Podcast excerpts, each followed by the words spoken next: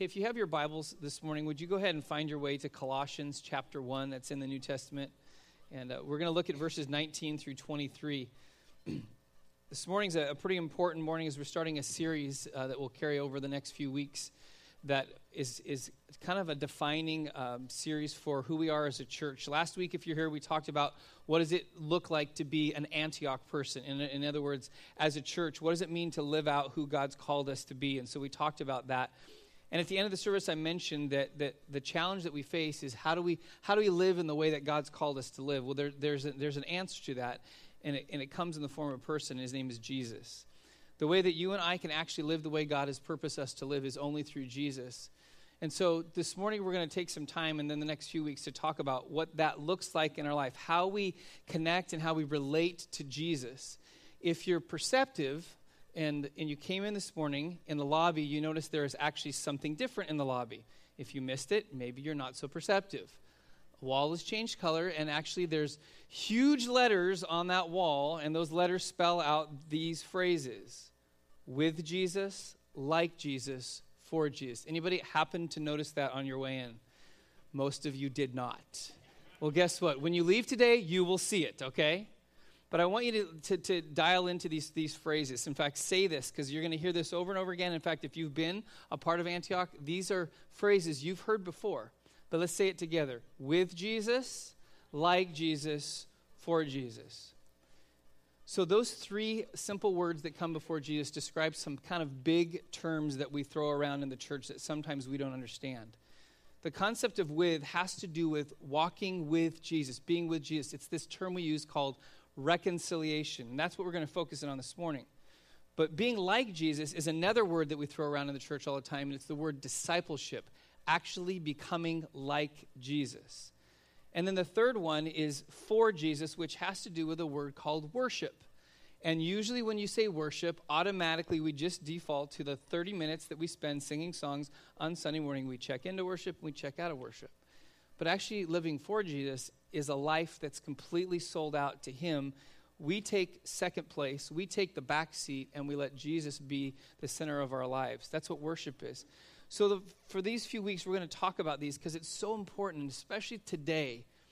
So, for those of you who've known Jesus, there's a moment in your life years ago where you either prayed a prayer or you made a commitment to follow Jesus, and that's what you've been trying to do since that moment. What we're going to cover today, you're probably going to default to this. Ah, this is review. I got this one. I, I know that. There's a danger in the familiarity of, of time spent with Jesus that things that should be foundational become just common. And then there's those of you who are here. In fact, we had some first service I know that you don't even know Jesus yet. And what you're about to hear is so important to you because it can change and shape the way you see yourself and the way you connect to God. And so what you, uh, you'll hear this morning is extremely important.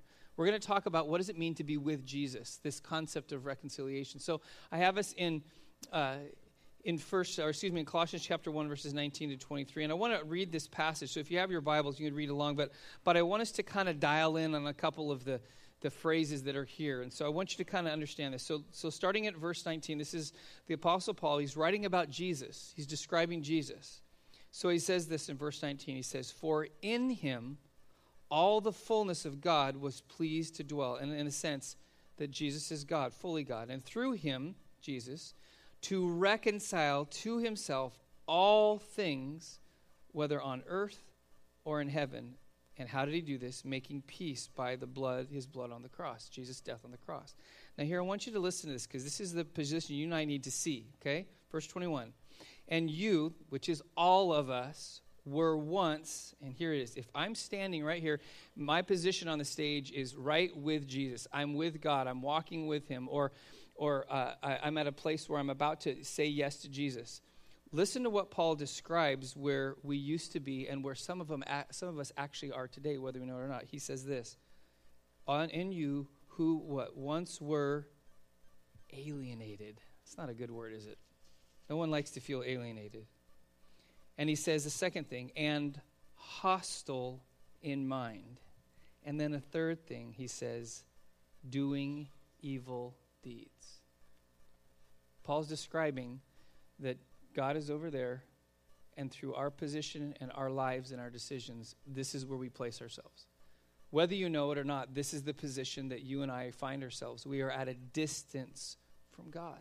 But then look at going on.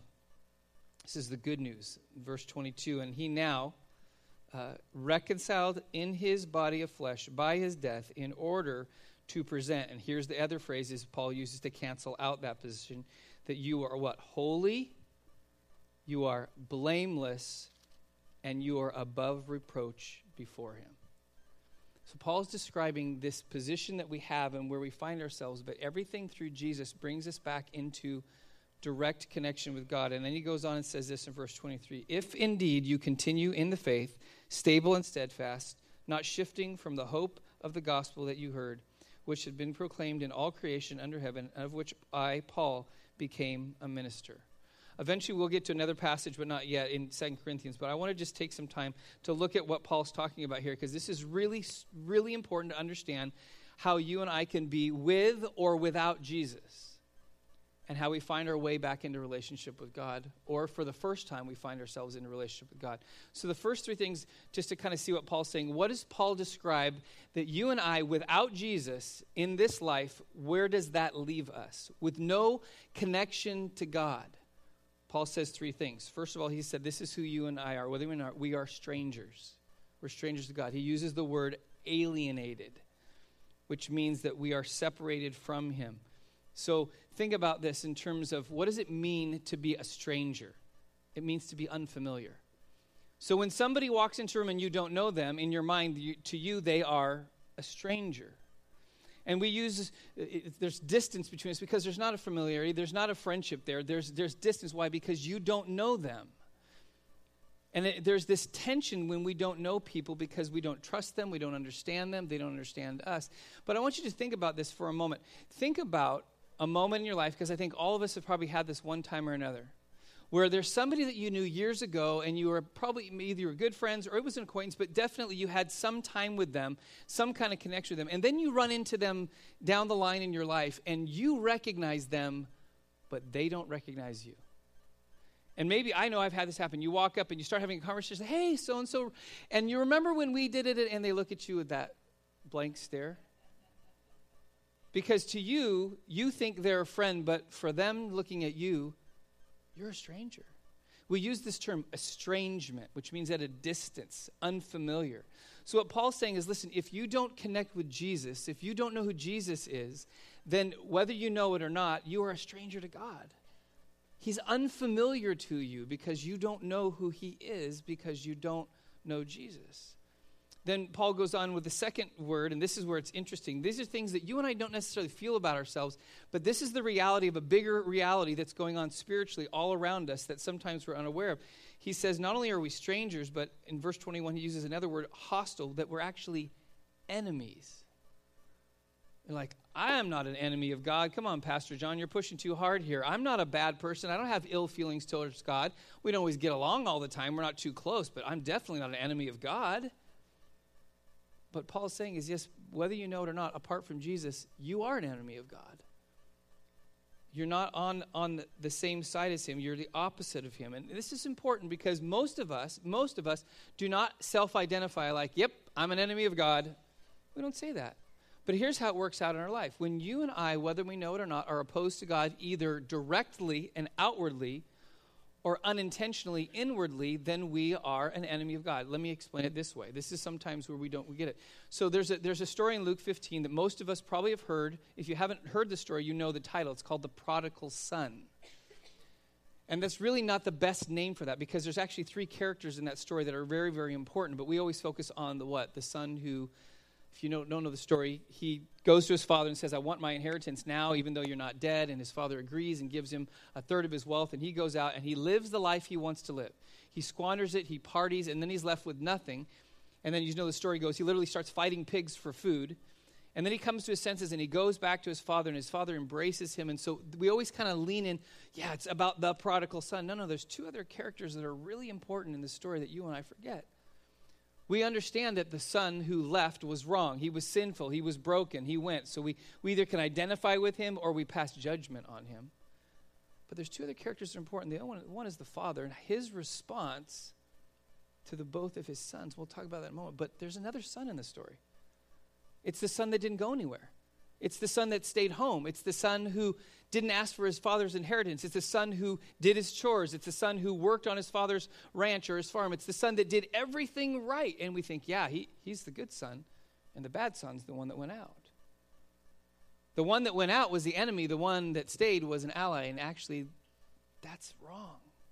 Because if you read that story, the story Jesus was actually telling was supposed to focus on the older son because he was speaking to a group of Pharisees. Because what was wrong with the oldest son? The oldest son thought the way that he related to his dad was by go- doing good deeds, by performing, by not doing the bad things that his prodigal brother went out and did, but actually staying home and being the good boy or the good child. And because he thought in his mind, if I'm good enough, then dad will love me more than my brother. If I'm good enough, dad will accept me. Both of them were wrong. But on the outside, who do we look at as the enemy? He's the one that, how arrogant for a son to ask for his father's inheritance before his dad's even dead. But you know what the Bible's telling us? Jesus saying both of them are completely wrong. Because one who thinks he's good is actually an enemy of God.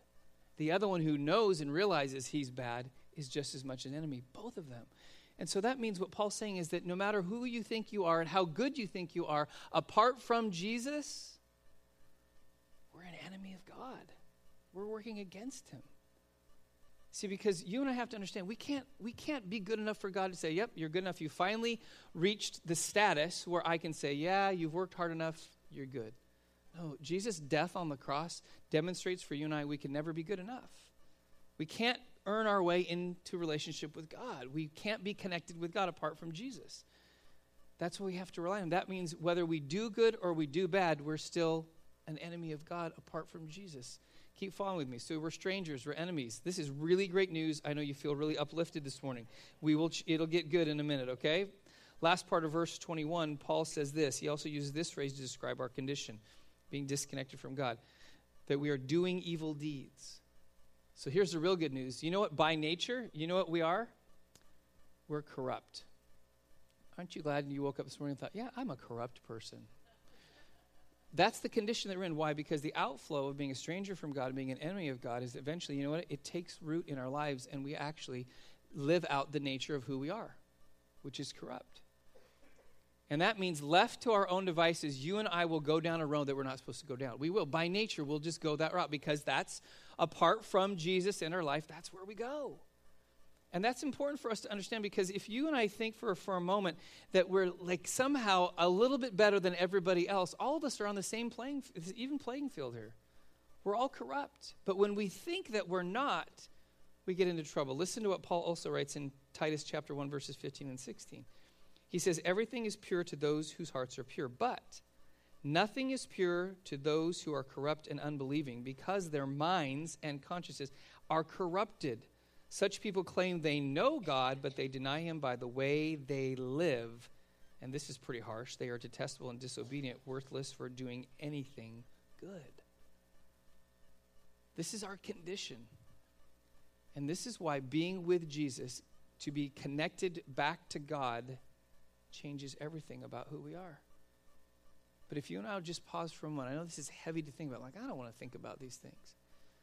This is why knowing Jesus is so important because no matter what you try to do, you, you can't undo these things about yourself. It's only through Jesus, his death on the cross, which takes all of our corruption, us being an enemy of God and being a stranger, and he takes that on himself, pays for that, and then we'll talk about changes our nature before God. So, what's the good news? So, that's what it looks like to be without Jesus or disconnected from God. What does it look like when we're actually reconciled to God? We're with Jesus.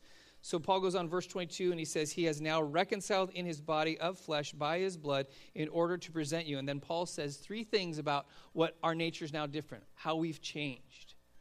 Not because we've changed ourselves, but because through what Jesus has done, God transforms us. Listen to what it says, verse 22. The first thing that Paul says is true of us is we are holy. There's another word we could use accepted. Now, the word holy has to do with the connotation is that there's something worthy about you that you are allowed to be or entitled to be in the presence of royalty. There's something separate or unique about you. That's kind of what holy has to, has means. But it means that somehow you can walk into a place where maybe you don't think you belong, but because you're holy and set apart, you belong there, which means you are accepted. Now, I'm not going to ask you to raise your hands, but this is one of the deepest desires of all of us in all of our lives is for God and for other people to accept us. It drives so much of who we are that we would be accepted. But what Paul is saying is through Jesus, reconnected to God, now you become acceptable to God. You become somebody who God welcomes in, not because you've worked really hard and finally you've reached the status, no, because Jesus gave his life for you and says, Listen, I'll take your sin, I'll give you my righteousness, and then you are acceptable. You are reconnected with God.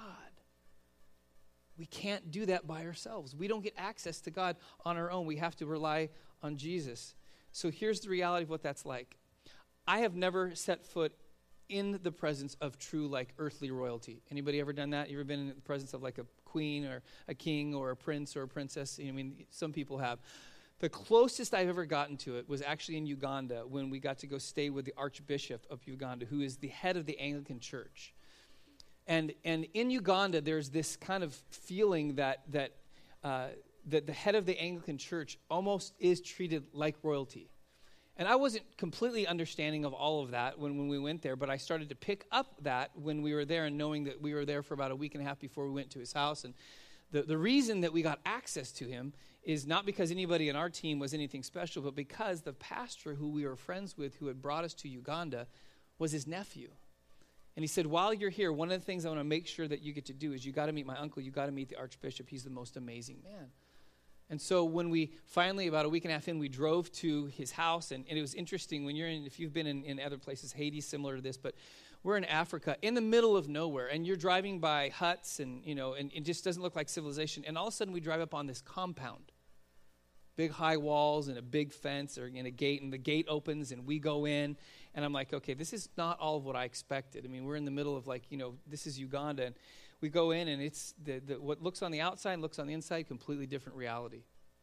And we get out of the car and the archbishop comes out and he wasn't like wearing a robe or a hat or and he wasn't carrying a big staff or anything like that. But just by his presence you're like okay this guy's somebody. He just, he just the way he carried himself. And then right away we could see that, that everything was a little bit different because he had servants like literally like they brought him his paper in the morning and they brought him his food and i mean he didn't have to do anything. They all just in fact they were very respectful. Literally when they walked up to him they would like kneel down and then when they walked away they would keep their head down as a point of respect which was really hard for our team but that was kind of their culture.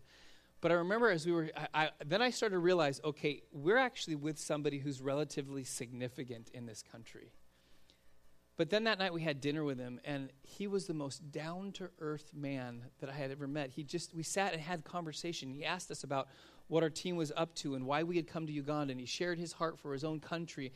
And it was the most amazing thing. And I remember sitting there and I looked across, the table at Pastor Micah, who is our friend, and I remember thinking, if I didn't know Pastor Micah, there's no way ever going to meet the Archbishop of Uganda. And if you and I have to just think for a moment, if you don't know Jesus, you never get access to God. Why is that important? Because God created you and created you to live a way that is truly life. And if you never meet Him, you never truly live. And that's why this whole un- uh, understanding of being holy or being acceptable to God is so important. Why? Because it's when you're accepted by God that finally, for the first time in your life, you're truly living. You've come alive. So Paul says you're holy because what Jesus done, you've been connected to God. Second thing, you are washed. He uses the word blameless. That means that you and I have no stain, we have no defect, we are perfect. You're like, ooh, I like that. Not perfect because you and I have made ourselves perfect, but perfect because God has made us perfect through Jesus. Can you imagine what your life would be like if you were actually blameless? If there was nothing in you that was undealt with, nothing that you somehow had underneath the surface that you actually were right and pure and you actually felt that way? Some of us don't even know what that's like. But Jesus brings that about where he takes our sin, gives us his righteousness, and we are through and through before God blameless. We're right before God. But you know what we have a struggle with with this thing in purity is that we we try to work at making ourselves pure and right and blameless. Because somehow in our mind, I don't know, in our insanity as being human beings, we think we can do it. And we try hard. We try to repair what's broken in our lives. When I was growing up, I was uh, the youngest of four, only boy. And so when I came, all the rules changed for our household. Because my sisters obviously lived a certain way, and, and then I came along and I lived a little bit differently than the girls in the family lived. And so I was a lot more difficult and hard on my clothes. Uh, my mom had stains with my sisters, but she had stains and mud and dirt and tears and all kind of stuff. In fact, we didn't have a lot of money, so my mom, like at the beginning of the school year, she would buy me jeans. In fact, this will show my age. They were Toughskins from Sears, which I don't even think they make anymore. And, uh, and so she'd say, Listen, you need to take care of your jeans because they got to last you the whole school year. And so I'm like, okay. And so first day I'd go to school, I'd wear my jeans, and then I'd go outside to play with my friends. And right away, grass stain, mud. But one of the issues, I don't know what I kept doing, but I kept ripping the knees of my jeans, which today would be really cool, but not when I was growing up. And so literally I come home and she goes, What did you do to your jeans? You wore a hole in them or you ripped them again? I'm like, I don't know. So I'd put them, you know, in the laundry basket, and then they'd come out of the laundry, but they always came out different than when they went in because they always would come out with patches on the knees. Anybody remember that? And I didn't realize it, but every time I tore my jeans, my mom would put a patch on and then she'd sew it on and then it would come out of the laundry.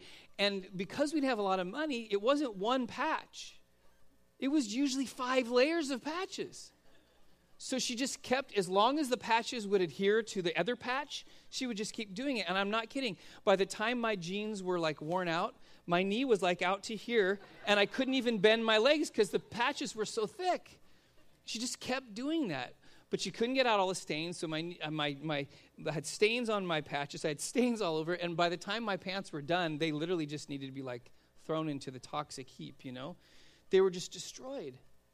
And I think, you know what, that's, that's the equivalent of how we work at purity and being blameless in our life. When something happens and you and I are blemished, we try to cover it up. We try to sweep it under the rug so we don't have to think about it, nobody else knows about it, but it's still there. When Jesus says you're blameless, he doesn't, he doesn't just throw a patch on your wound or your brokenness or your sin. He actually replaces your jeans with something that's brand new. And when a stain gets put on them, he doesn't try to use detergent to get it out and hope that it doesn't show up and nobody sees it. He actually removes it completely. Why? Because the stain is not your stain, the stain is his stain. Our sin is on him, not us. That's why you can be blameless before God when you are connected with Jesus, because he has forgiven you for the stain of your life and allowed himself to be stained for you. So if you and I understand that Paul's saying we are holy, so we're acceptable, we are washed.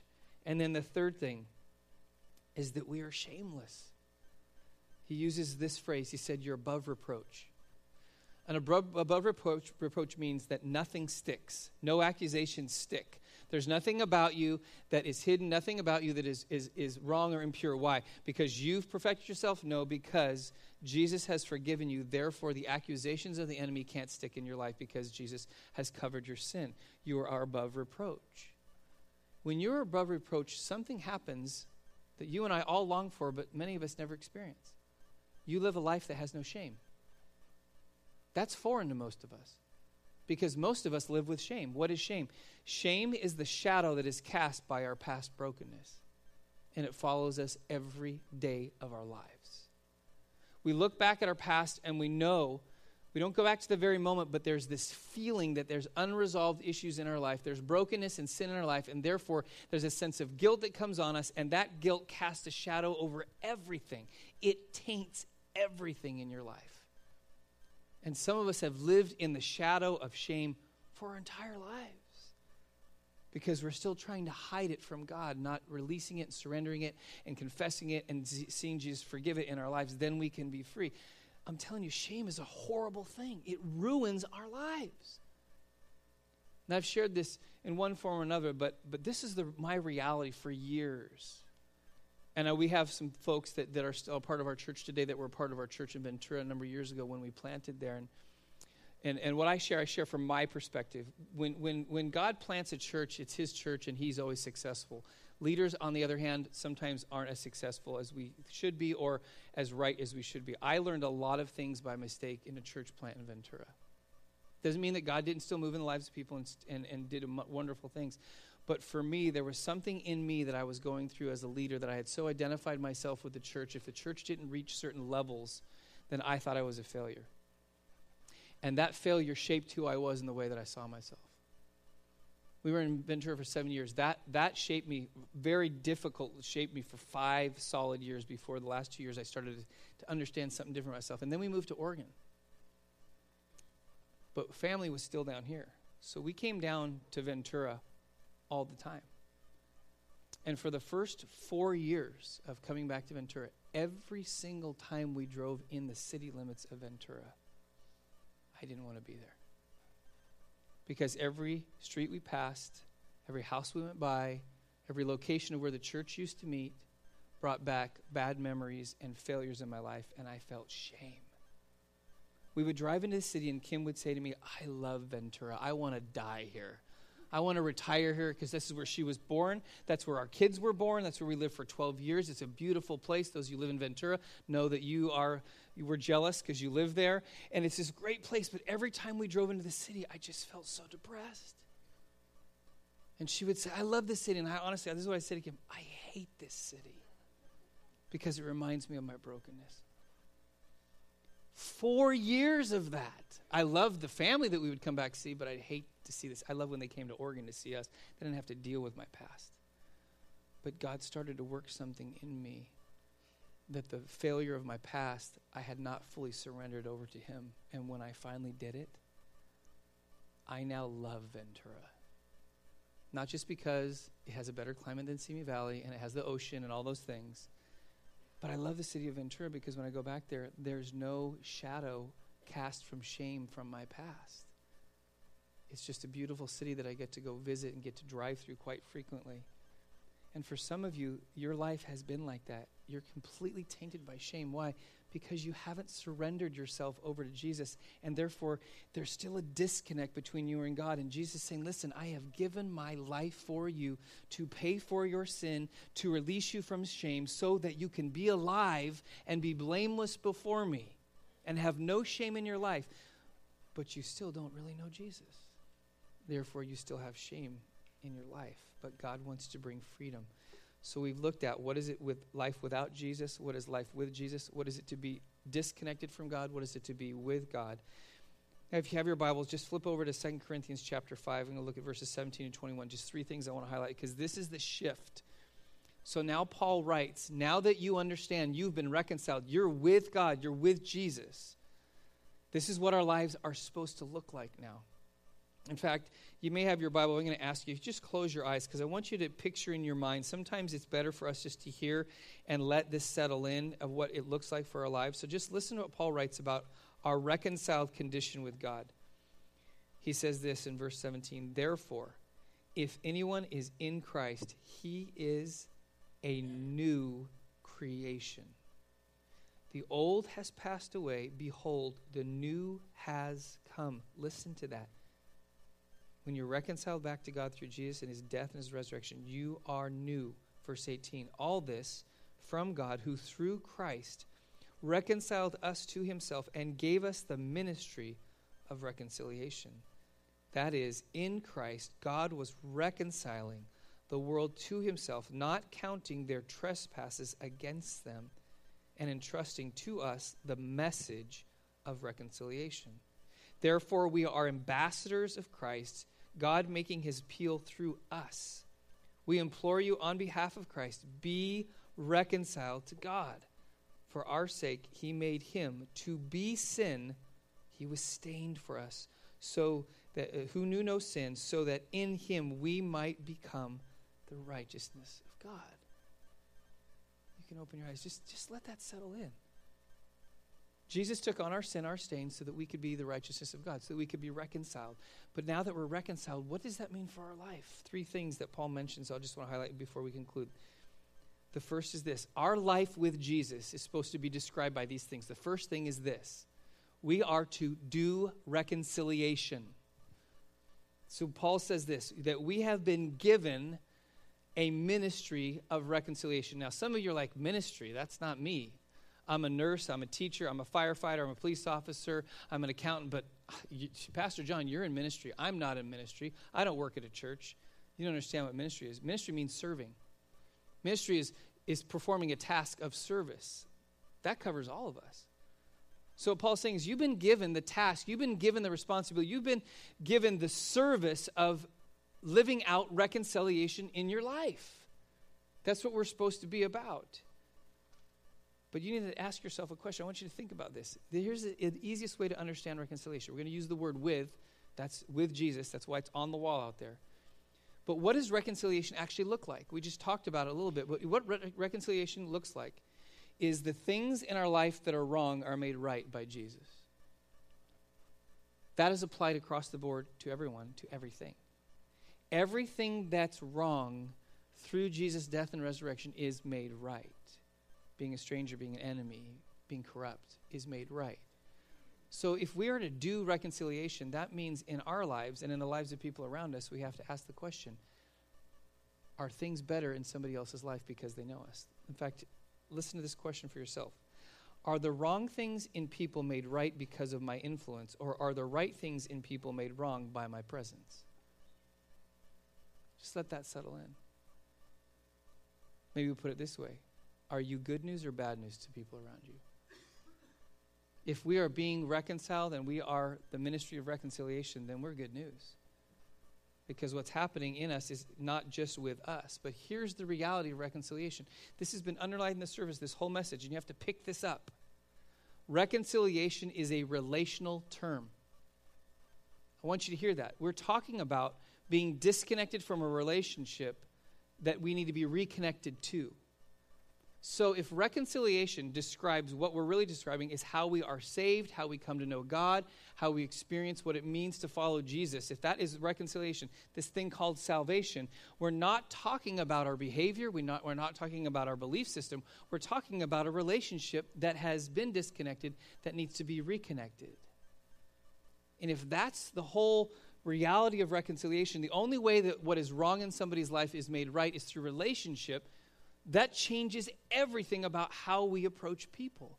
Because now we're talking about, we're not talking about people's behavior. We're talking about the fact that they may not know it, but the reason that they're living in the life that they're living is because they really don't know Jesus yet. Why is that important? Because what do you and I do when it comes to somebody who's broken? We start with their brokenness and their bad behavior. That's the first thing we do. We look at people and say, oh, you drink, you smoke, you cuss, you got tattoos, you have a promiscuous lifestyle. We go down the list, and in our own mind, we're thinking, we're passing judgment. And we think those are the issues. Those are not the issues, those are the symptoms of somebody who's disconnected from God. They're not truly living. Why? Because they don't know Jesus. It's a relational issue. It shifts the way you and I look at this thing called evangelism. Why in the world do we start with people's bad behavior when Jesus never did it? Because Jesus came to what? Reconcile all things back to God through him. He didn't come down to point the finger at all the bad behavior of human beings. That's obvious. He looked at us and realized the symptom of the broken relationship is the bad behavior.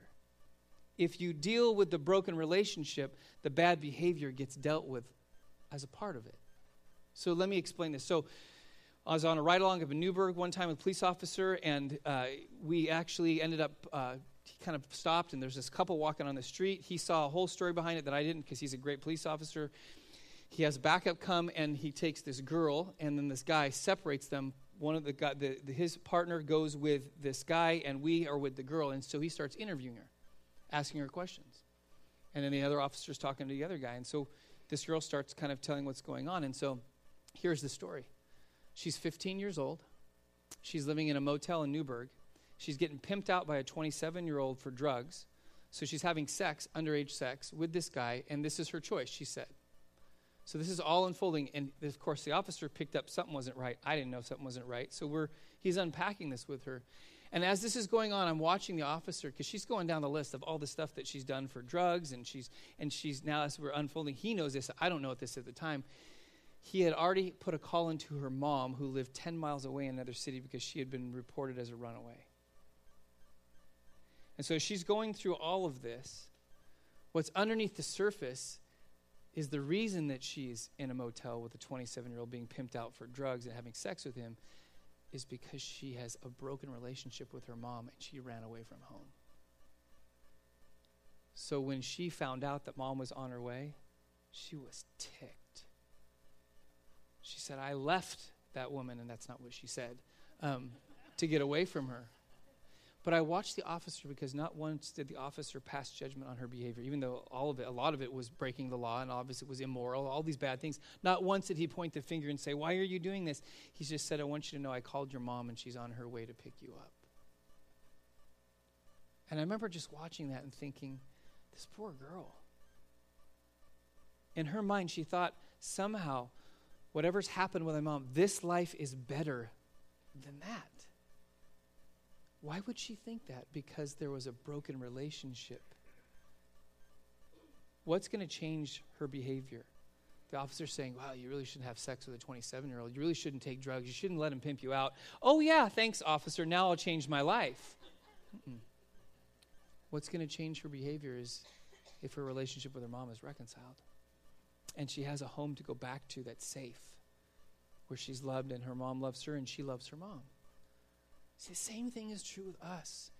If you look at our lives and you look at people around you, why do people do what they do? Why do we sin? Because we're not reconciled back to God through Jesus. We don't know Jesus. And that doesn't mean that the moment you come to know Jesus, all of your problems disappear. No. But the core issue that you and I are dealing with is the sin that's inside of us that only Jesus can deal with. And that begins to work out the healing and freedom process in all of us. So you have to understand that's really important. We do reconciliation. So when you look at people around you, don't see their sin and brokenness. See the fact that they're disconnected from God, and it should break our heart. When you see your coworker or your neighbor or the person sitting next to you at school, don't be offended by their behavior. Jesus was never offended by your behavior. Your heart should break for them because they don't know Jesus. And when you have a conversation with somebody who doesn't know Jesus about Jesus and not about behavior, it's a different conversation because it's a relational one, not a one of do's and don'ts, which is usually what we end up in. I'll move on, otherwise, I'll climb this soapbox too high here. Second thing life with Jesus also is not only doing reconciliation, second thing, verse 19, is to speak reconciliation. Paul says this, and entrusting to us the message of reconciliation. What's the message of reconciliation? What's wrong in your life can be made right, what's broken can be fixed, what's sinful can be forgiven.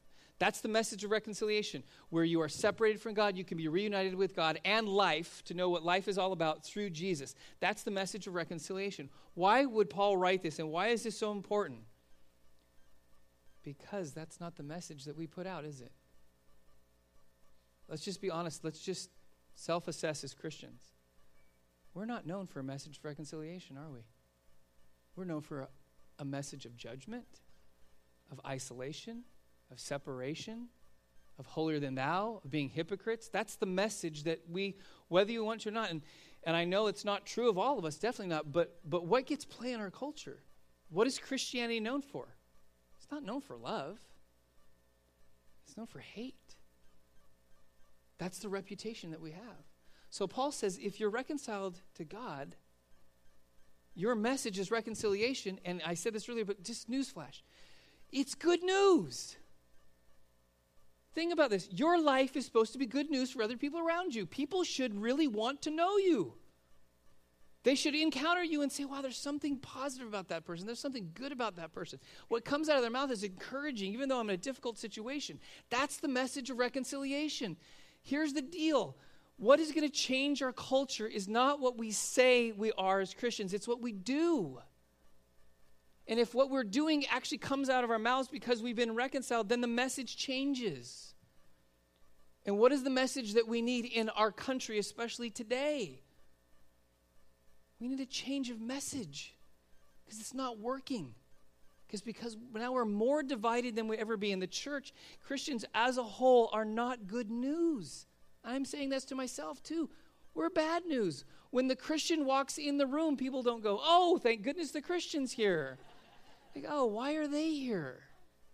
Seriously, think about it. How many times do you think twice about letting people know you're a follower of Jesus?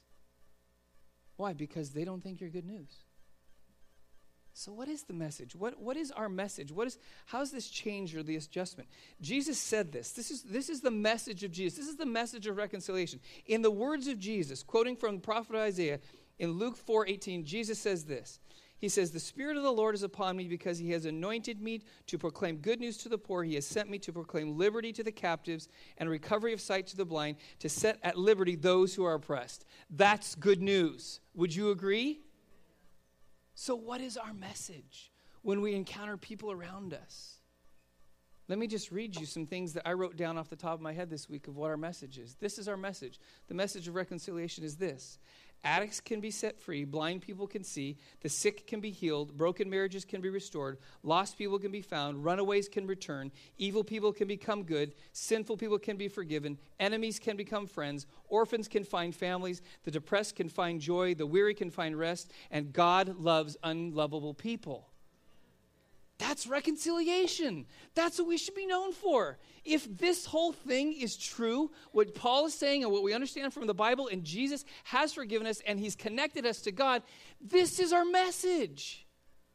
I'm getting a little passionate. You guys look like overwhelmed.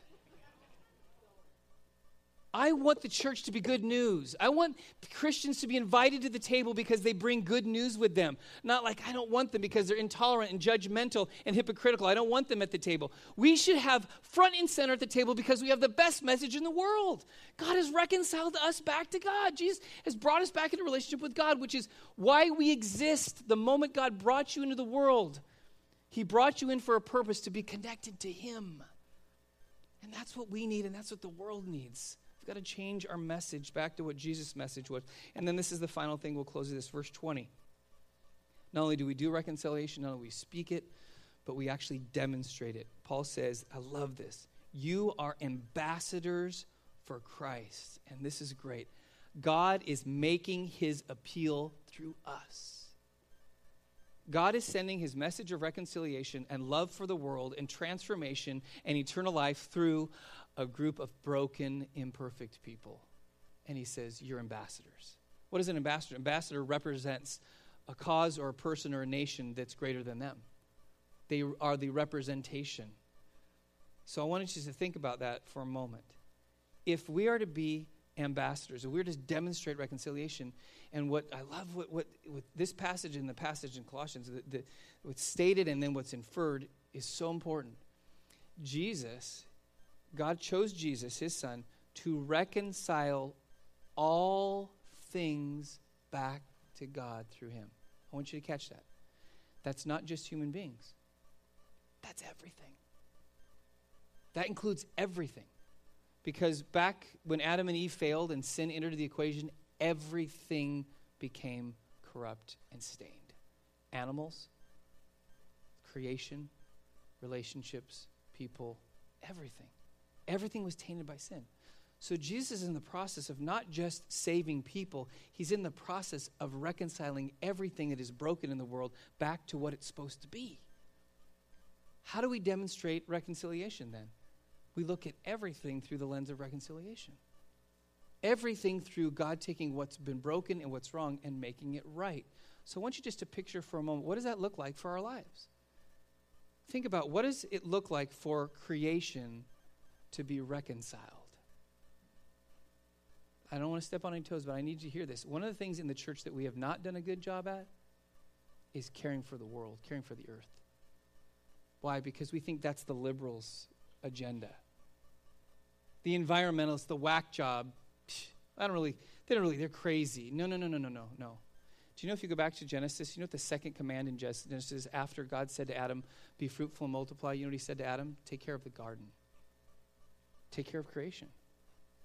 We should be recycling. We should be caring about things like climate change. We should be caring about things that have been hijacked by a certain agenda, so we back off. No, no, no. The, the church should be at the forefront of caring for the world. Why? Because Jesus is in the process of reconciling even climate change. Animals, plant life, everything, down to the most basic level. Why? Because He created it all, and then He entrusted us with it and his what demonstration of reconciliation think about our city what would it look like for things that are wrong in our city to be made right what would, be, what would it look like for things that are wrong in our country to be made right you know what that has nothing to do with is in the white house has nothing to do with the political party. It has to do with Jesus taking what's wrong and making it right. And people in politics can't do that. Again, don't want to step on toes. It's about Jesus. You guys are a lot more quiet than first service, so either you're like ready for football or I don't know. But think about your neighborhood. What if your neighborhood, what's wrong in your neighborhood, was made right because you are demonstrating reconciliation with your neighbors? Down to the simplest thing I can think of. What if you walked your neighborhood and actually picked up trash? That's reconciliation. What if you cared about the fact that your neighbor's trash cans got left out and, and they've been there for three days and you just maybe go over and see if they need help or, or maybe their car breaks down and, and they need someone to help them get somewhere because they don't have transportation. Or, or maybe somebody in your neighborhood, their lawn hasn't been mowed for, for weeks and you're not sure why. And, and all these things, that's all reconciliation. Why? It's because God is reconciling all things, not just people. But here's what I want to close with this, this last, last story. If this is going to be true of our lives, we have to understand, we have to, and we'll talk about this next week, we talk about becoming like Jesus, living like Jesus. But if we are going to be demonstrators of reconciliation, then we have to do what Jesus did. Jesus put himself in contact and close proximity to people who were absolutely broken. He did it all the time. He didn't isolate himself. In Matthew chapter 9, there's a great story. Matthew, who's one of the original 12 disciples, Jesus calls Matthew to follow him, and the first thing that Matthew does is he throws a party. He does. He is so amazed at who Jesus is, he invites all of his friends over and says, You got to meet this guy. So, who did Matthew invite over? I'll tell you who he did invite over is any religious leaders, because Matthew was a tax collector and he was hated by his own people. So, who, who was Matthew inviting? Fellow tax collectors? People who lived promiscuous, promiscuous lives? People who were drunkards? People who were. Uh, cheats and steals and violators of the law, all kind of the people that was the outcast of society, which would have been Matthew's crowd because Matthew couldn't hang out with his own people. Those are the people that Jesus shows up to a party with. You're like, but yeah, but, but Jesus just was there to preach the gospel and then he left. No, no, no, no. If you read the stories, then Jesus, he was actually reclining at the table with drunkards. Well, they weren't really drinking. Oh, you better believe they were drinking when Jesus was there. And I'm sure some of them was dr- were drunk. How in the world can the God of the universe in human flesh be in the context like that and people still feel his love? You know, the, the title that we give Jesus is what? Friend of sinners. Why? Because Jesus came to seek and save the lost. The healthy don't need a doctor, it's the unhealthy that need a doctor, right? It's reconciliation. So let me close with this. If you and I are to be people who live out reconciliation in our life, here's how it looks. Everything we see, everything we're a part of, is an opportunity for God to reconcile something in someone's life or something around us. Everything. So I have a friend who travels quite a bit, and when he travels, he uses Uber. And he's realized that when he uses Uber, it's not just transportation, it's always an opportunity to have a conversation with somebody. If you've used Uber before, I We've, Kim and I have used it a few times. I love it. It's a great experience. It's, I don't know, it's something different than a taxi cab because there's usually no like plexiglass between you and the driver or whatever. But it's like great conversations. Well, he was telling me the story that he was he was traveling and um, he had to leave. He was at a conference and he was going back to his hotel room, and so he he got an Uber and hops in the car, and, and the guy starts talking right away. And this is what he said. He goes, "Hey, before you take me back to my hotel room, he goes, I'm not from around here. Can you take me to like? I just really want to get a really good burger." He goes, Can you take me to like to a really good burger place? Well, this is in California. So the guy goes, well, I'm taking you to In N Out. I'm like, Good choice. So he goes, All right, let's go. And so he, they start this conversation. They're talking, and they get to In N Out. And so the, the driver pulls in, and, and my friend's thinking, Okay, he's going to go through the drive through, he's going to order, and then we're going to go. And, and so the, the, the, guy pulls into a parking space and starts getting out of the car. He goes, What are you doing? He goes, Well, we'll just order inside. My friend's like, Okay. So they go up to the counter, and my friend's like, "Hey, let me let me get you dinner." And he goes, "Okay." So they order, and then the gal behind the counter says, "Is this for here or to go?" And the Uber driver says, "Oh, it's for here." and my friend's like, "Okay, it's for here." So they sit down and they get their food, and he says, "For the next 45 minutes, this man just spills his guts. He's just gone through a divorce. He has two kids. He's struggling with his kids. He's struggling to love them, and his ex-wife, and just his life's just falling apart." So my friend just talking to him, and and so they finish up, and he goes, "Okay, well, you know, take me back to my hotel. And he said, Listen, he goes, but I, am in town for a few more days. He goes, Here's my phone number. He goes, If there's anything I can do for you, I, am going to pray for you, but if I can do anything for you, just just let me know. And, and, and I'm here for a few more days. So the Uber driver says to him, Well, uh, I'm off at 6 tomorrow night. And he goes, Okay. He goes, Give me a call. So about 3 o'clock the next day, he, he gets a text from the Uber driver. He goes, Hey, I'm, I'm off at like 6. He goes, There's this really cool place I want to take you to. It's where I go. It's like the best food around. And he goes, I, I want to take you there. And so my friend's like, okay. So he hops in the car and they drive like 10 miles, 15 miles away. And literally he said, it's dark. They pull in this parking lot. There's no lights. It's this little hole in the wall place. There's like one car outside. And he's like, Jesus, am I going to die tonight? That's what he's like. He goes, Did I make the stupidest choice of my life? And so he goes, they go in, and it's this little Mexican restaurant, like family owned, like family style, just a few people in there. And they sit down, and the, the Uber driver goes, This is where I hang out all the time. This is like my place. These are my people. And, and so they just shared a meal, and they talked more about what he was going through. And he talked about Jesus. My friend shared what, what Jesus had done in his life. And there wasn't this aha moment where, you know, the heavens parted and this guy got saved. But I'll know one thing for sure. My friend doesn't live in California, but I know he still has a relationship with this Uber driver. Why in the world would he get in that guy's car? Because God wanted him to get in that guy's car. Because there's things in that man's life that need to be reconciled. And he put Jesus put one of his ambassadors in the guy's back seat so that he could experience what it is to be reconciled to God. Eventually, I'm going to pray that Uber driver does get reconciled to God, and I know it's going to happen because God loved him enough to put somebody in his back seat that loves Jesus and loves him if you and I will look at every opportunity, you don't have to be an evangelist. You just have to be somebody who can share the fact that God loves people and He's wanting to bring them back into relationship with Him. Don't worry about behavior. Don't try to change somebody's morality. Just love them the way Jesus loves and get them connected to Jesus and let Jesus touch those areas of their life. Because guess what? You can't transform them. Jesus can transform them. Would you close your eyes with me? So we're just going to close. I'm going to say the same thing I said first service if you are here today, and I just just be completely honest with yourself. This isn't about church attendance or how long you've uh, attended church, or even if you own a Bible. But if you are honest with yourself this morning, that you know that as you have listened to what it is to be disconnected from God, that there is a part of you that feels like that God is a stranger. And even there are those moments where you do feel at odds with God. There's a hostility. And if you were honest, you look in your own life and you're like, you know what? I'm tainted and I am corrupt. I know there's not a whole lot of good in me. But today you've heard something that has put hope in your heart. That actually God loves you enough to make a way for you to be acceptable to Him, that you could be accepted, that you actually can be blameless not have any impurity in you. That the shame that has followed you your entire life, literally like a cloud, can be blown away so that it no longer follows you.